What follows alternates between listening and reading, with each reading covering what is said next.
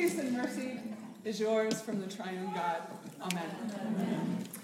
Today we just got to hear that awesomely weird story of when Jesus casts a legion of demons out of a naked dude and into a herd of pigs. Pigs who then throw themselves over a cliff and drown in a lake. It was this story that made my friend Heather po- post the following on my Facebook page today. Dear Nadia, how can I get on board with Jesus when so much pork was wasted in the lake? Signed a bacon loving Christian. Which I guess means that the demon possessed pigs diving off a cliff and drowning in a lake story is one that vegans and bacon lovers can unite around. I've confessed this before, but I don't always know what to do when it comes to talk about demons in the Bible especially when the demons talk and have names and stuff like that. I'm never sure if, like, back then they had exactly the same things going on that we do, but they didn't know about things like epilepsy and mental illness, so they just called it all demon possession. Or if maybe there used to be demons possessing people and sort of like polio and smallpox, it's just not something we have around anymore. Or if we do actually still have demons, and it makes it more understandable and controllable for us if we use medical and scientific terms to describe things that possess us. Honestly, I, I actually don't know. But I do know that, like many of you, that I have suffered from addictions and compulsions and depression. Things that have gotten a hold of us, making us do things we don't want to, or making you think you love things or substances or people that are really destructive to you. So maybe if that in part is what having a demon is, maybe if it's being taken over by something destructive, then possession is less of an anachronism and maybe more of an epidemic.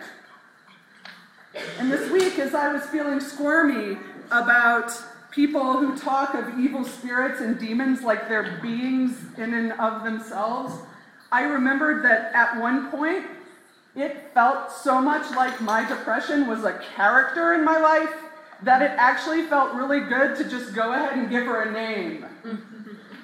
I called her Frances. Since she moved in around the same time as the birth of Frances Bean, Courtney Love, and Kurt Cobain's daughter. but I picture my depression, Frances, as Courtney Love herself, like emaciated in her torn vintage nightgown with smeared lipstick. Frances, as I started calling her, First stopped by in my teens and early 20s, which was easily written off by my family as just being moody. But later, when it seemed to, when I seemed to increasingly like the same things Francis liked, like booze and emotionally unstable boyfriends and self-destruction, she finally just moved in permanently.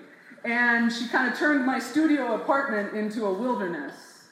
She was a terrible roommate, she kept the place filthy and always told me really devastating things about myself. For some reason, when she lived with me, I was no longer able to do simple things like shop for groceries. I'd stand for far too long looking at the dairy case, unable to make a decision about yogurt. she distracted me so much that I'd forget to eat, and then my parents started to worry. One day, my mother Peggy realized that Frances not ever moving out was my problem and suggested I go talk to a nice lady about evicting her. She's a bit of a dope fiend, Frances, but it ends up there's one drug that she doesn't like. It's called Wellbutrin. Two weeks after I started taking it, the bitch was gone. but not for good. Because now, 20 years later, it seems like she knows how to find me, and sometimes she'll show up unannounced and stay a couple days. Even though now I'm into so many things she hates, like sobriety and exercise and community and eating well, and of course, Jesus. So maybe demons having their own names and saying things out loud to Jesus is not so foreign to me after all. I mention this because in our gospel story for today, I think it's interesting that when the demon possessed man met Jesus at the boat, his demons were scared, and it was them and not the man who spoke up and said, What have you to do with me, Jesus, Son of the Most High God? It's weird, but out of all the characters in the Gospels who encounter Jesus, the ones who most reliably know who he is are not the religious authorities, and they're not his disciples. They are always the demons. The demons always recognize Jesus' authority, and demons are afraid. So this week I started wondering were I in the throes of another weird roommate situation with Francis, and Jesus rode up in his boat, and I go to meet him, and Francis said, Jesus, what have you to do with me, Son of the Most High God? Would Jesus say, Oh, me? I've got nothing to do with you? Of course not. I think our demons totally recognize Jesus right out of the boat, and our demons are afraid of him. Which is why they try to get us to stay away from people who may remind us how loved we are. Our demons want nothing to do with the love of God in Christ Jesus, and so they try to isolate us and tell us that we are not worthy to be called children of God. And these lies are simply things that Jesus does not abide. Maybe the demon of anger knows to steer clear of the gospel, lest you end up forgiving some jackass who you really want to punch in the throat. Maybe your demon of inertia knows to avoid Jesus, lest it be cast off a cliff and you have to start showing up in life.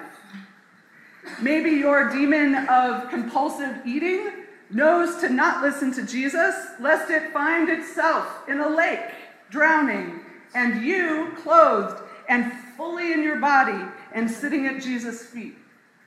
Maybe your demon of always, always, always having to prove yourself fears Jesus, since if you listen to Jesus and not that demon, you may start really believing that you are already good enough and then you'll have to stop overfunctioning. The description of the Gerasene demoniac was a description of someone who was completely isolated, who was out of control and alone and in pain.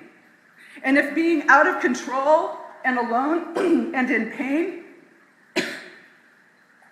was what the demon wanted, then I think it makes complete sense that the demon feared Jesus.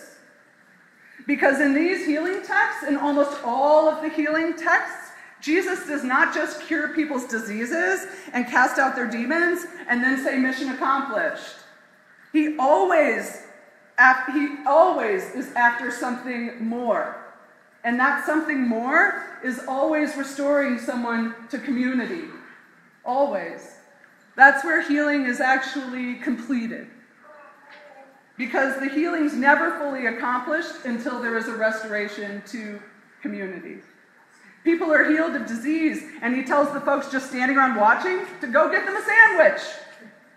The widow's son is raised from the dead, and he gives him back to his mother. And here, the man healed of demons is told to stay with his people and speak of what God has done. In the Jesus business, community is always part of healing. It's interesting to me that when the townspeople saw that the man no longer had demons and was clothed and in his right mind and sitting at Jesus' feet, they did not exactly celebrate this. Instead, they became possessed by their own demon. Did you notice it? The text tells us that seeing this, they were seized with fear and begged Jesus to leave them. Man, that seems like something super familiar to me. Like if your family seems distant when suddenly you stop hating yourself, or when your friends stopped calling when you got sober? Or when I resent my friend who suddenly refuses to gossip with me anymore? Life and life abundant just isn't what everyone is seeking, but it's always what God is offering. So, in conclusion, I've never said that in a sermon. okay. So, in conclusion,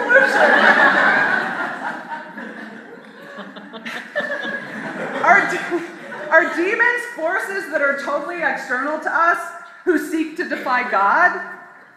Are they just the shadow side of our own souls? Are they social constructions from a pre modern era? Bottom line, who cares?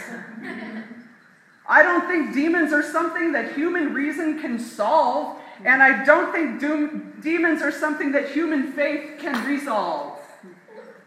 I just know that demons, whether they're addictions or evil spirits, are not what Jesus wants for us. Since basically every time he encountered them, he told them to piss off. Every time. And here's the thing the authority to do just that, the authority to face what tells us lies, to face what keeps us shackled, to face what keeps us out of control, alone, and in pain, and tell it in the name of Jesus to piss off, is an authority that has been given to all of us in baptism. Baptism is as radical as exorcism. So remember our readings from Galatians. For as many of you who were baptized in Christ have clothed yourselves in Christ. There is no longer Jew nor Greek, slave nor free, male nor female, gay nor straight. Which means you, dear people of God, are clothed with the one whom demons fear. Claim it and tell those demons to piss off in the name of Jesus on it. Amen.